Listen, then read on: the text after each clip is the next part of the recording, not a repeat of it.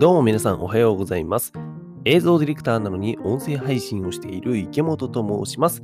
はい、このポッドキャスト番組映像ディレクターラジオでは新しいことを始めたがりな映像ディレクターが同じく新しいことを始めたい人や動画クリエイターに役立つヒントを毎日配信している番組でございます。電車の移動中や休憩中にでもゆるゆるながら聞きしてください。というわけで皆さん、おはようございます。5月14日か、14日の、金曜日の朝でございますね。皆さんいかがお過ごしでございましょうか？今週も今日頑張れば、えーとりあえず土日でなりますのでね、えー今日も頑張っていきたいところなんですけども、えっ、と、まあ、そんな中ですね、僕はあのまあ、在宅なんですよ、今。在宅ワークってやつです。普段ね、映像ディレクターとして活動しているので、えー例えば構成を作ったりとか、先方との電話とかっていうのは、まあ、基本的に家で全部もう今やっちゃってるんですよね。で、編集自体もさ、編集ソフトが自分の、えーノートパソコンに入ってるんで、そこでやっちゃうみたいな。基本的には撮影だったりとか、あとあの中継のディレクターをやってるんですけども、それ以外は、うんとまあ、家の中でやっちゃうんですよ。でね、えそんな中なんですけども、僕はですね、実は、実はというか、普通にその本業のね、映像ディレクター、会社の仕事、まあ、会社員なんで、会社員としてのその仕事、映像ディレクターの仕事を結構サボりがちなんですよ。で、サボりがちっていうのは、あと全くやらないってわけじゃないんですよ。あのもちろん仕事なんでやるんだけども、うんと、もっとちゃんとやれば早く終わったりとか、えーそのや早く終わった分別のものをやったりとかってことができるんだけども、例えば、うんとこうやって音声配信の方を本気でちょっとやったりとか、あとは趣味で漫画を読んで、まあ勉強のためにね、いろいろと、うん、エンタメのものって勉強になるからさ、漫画を読んだりとかしたりとか、まあ結構その趣味だったりとか、やりたいこと、自分のやりたいこと、音声配信とかね、そういった方が、そっちの方に、えーと本気でやっちゃってるんですよ。うん、で、えーと、さっき言った通り、そこの音声配信とかの方がさ、もう楽しいし、えー本気でできるから、本業の方を結構サボりがちというかさ、なんかなーなーになっちゃうことが多いんですね。で、そんな中、本日の本題でございます。今日のテーマなんですけども、本業はサボりがち、趣味には積極的な人は努力家っていう話をしようかなと思っております。これは先に言っておくとですね、あの僕が決して僕が努力家だよっていうアピールをしているわけじゃなくてですね、ちょっと調べてみたらこんな話が出てきましたよって話でございます。で、えーこれね、同じような人って多いんじゃないかなって僕は思ってるんですよ。例えばさ、僕は本業が映像ディレクターなんで映像を作ること。そして趣味として音声配信とか、あとは SNS の運用だったりとか、そういったものをやったりしてるんですけども、どっちかというと、本業の映像ディレクターと仕事って、なんか映像ディレクターとしての仕事って、好きだし楽しいんだけども、そっちよりもやっぱ趣味だったりとか、そっち側に本気でやっちゃうみたいな人って結構多いんじゃないかなって思うんですけども、皆さんどうですかね？なんかね、多分これ共感してくれる人は多いんじゃないかなって思うんですよ。でね、あの、まさに昨日なんですけども、うんと、一日中僕は家にいたんですね。まあ、外にも出ずにさ、家で、えーもちろん映像ディレクターとしての仕事、まあ、構成を書いたりとかさ、打ち合わせの電話をしたりとかっていうのはしたんだけども、それよりも長い時間、うんと、YouTube で別の動画を見たりとか、あとはこうやって音声配信のことをやったりとかっていうのをやってたんですね。で、えっ、と、調べてみたんですよ。で、僕なんか最近こういうことが多くって、家の中にいても本業の仕事っていうのがサボりがちだな、ちょっとって思ってさ、今日ね、あの、さっき収録の前にね、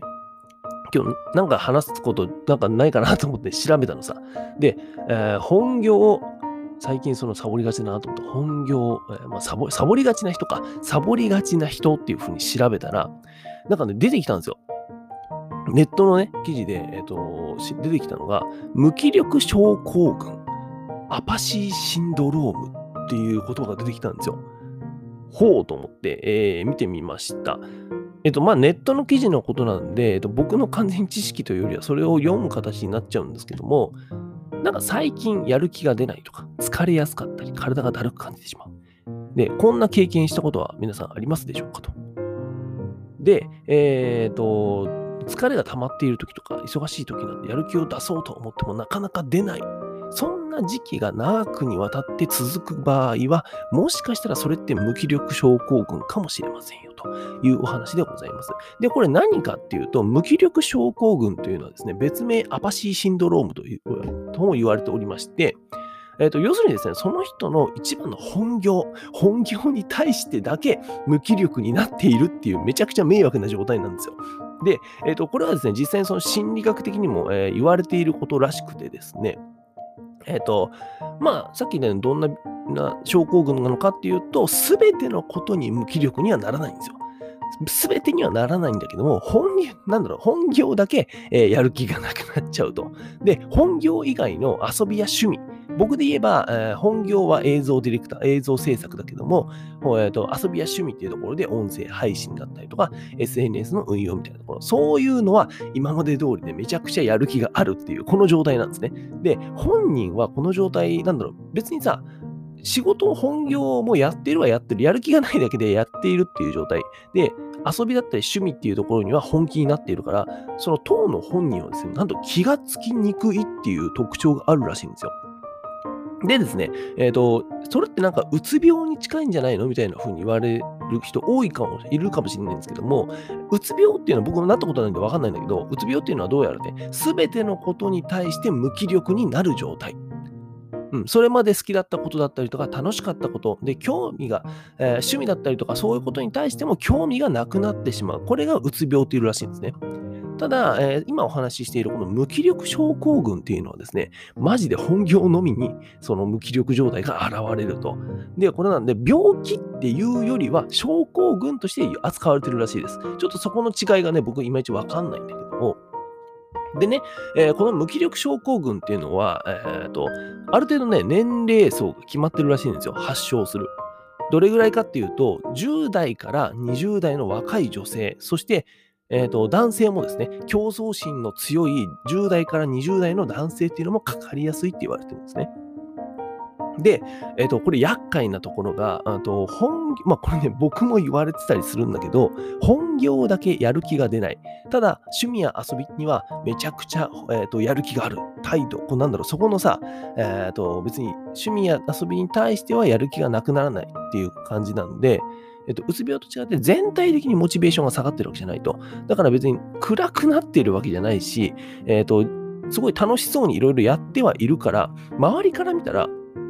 なんかあの人サボってないというかさ、なんか楽しいことばかり、やりたいことばっかりやって、えー、本業なんか怠けてんじゃないのって誤解を受けやすい症状らしいんですよ。で、僕はね、この、まあさっき言った通り、これネットの記事を僕は見てるんだけども、これはね、あのー、結構言われるんですよ。で、えっ、ー、と、まあそれは誰にかっていうと、うんとやっぱりその妻とかにも言われるんですね。うん、あのー、僕のその仕事っていうより、会社の仕事っていうよりは、そのやりたいことだけなんかやってるけどさ、みたいな風に言われて、それで、えっと、言われちゃうんですけども、これ書いてあると、なんかね、そういうのは、えっと、別に、えー、こういう症候群だから、なんか誤解受けやすい症状なんですって。で、この無気力症候群っていうのは、あと努力家の人がなりやすいっていう傾向があると。うん、で、えー、そこで、えーと、叱責されてしまうと、えー、なおさらやる気が出なくなったり、症状が悪化することになってしまうみたいなのが書いてあったんですね。いや、僕はね、これ知らなかったんですけど、うん、皆さんもなんかこういう人いるんじゃないかなと思いました。その本業だけ、なかなかやる気出ねえなーっつって、で、えーと、やりたいこととか趣味みたいなところに関しては本気でやれる。だから、周りの人から見ると、あの人なんか仕事サボってないね、やりたいことだけやってない、なんかずるくない？みたいな風に言われて、あなんかどんどんこうずーっと落ち着くんでいくみたいなさ。で、結局そこからうつ病になっちゃうみたいな人とかっているかもしん、いると思うんだよ。いると思うんだけど、多分ね、これ、えっと、僕だから。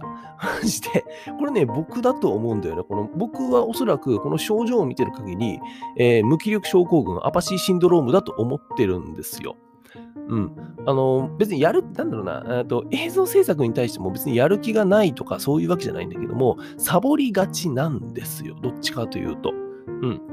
そっちをサボって別のことをやりたいこととか、趣味の方を本気でやりたいなみたいなタイプなんか性格なんですね。で、これまさに、あ、そうだなって思ったんで、ちょっとお話しさせていただきました。で、これは決して僕、なんかネットの記事が特別なこと書いてるとかじゃなくて、僕も多分そうだし、他にもこういう人いると思うんだよね。いると思うから、えっ、と、別にさ、なんか、えっ、と、それに対して、うん、なんだろうな、別に自分がさ、なんかできないなとか、ダメなやつだな、あ、俺、私ってなんかダメな人間なんだとかじゃなくてさ、うんと、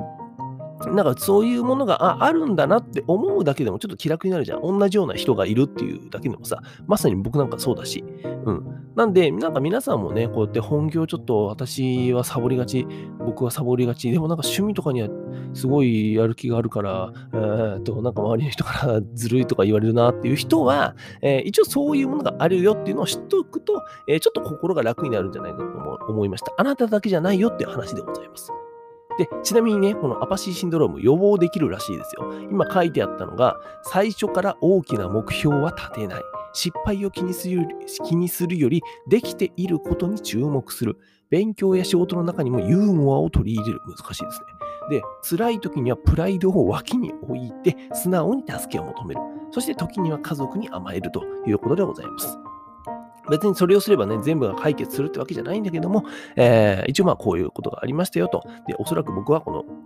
無気力症候群ですよというお話をさせていただきました。何かの参考になればいいなと思います。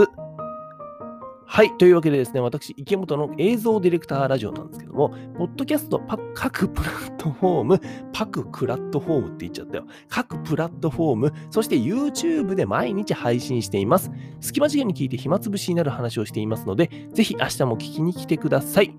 また私、池本の各 SNS、そして毎週土曜日配信、池本がクリエイターに知ってほしい話を読むことができるニュースレター、こちらもプラットプロフィールや各配信の各概、めっちゃ噛むね。概要欄にリンクを、こちらも、えーと、ニュースレターの話ね。こちらも プロフィールや各配信の概要欄にリンクを貼ってありますので、フォローやご購読お願いいたします。はい。というわけで、えー、皆さん、本日も一日新しくて面白いこと始めていきましょう。始めていくけど、あの、本業もサボらずに頑張っていきましょう。映像ディレクターの池本がお送りしました。バイバイ。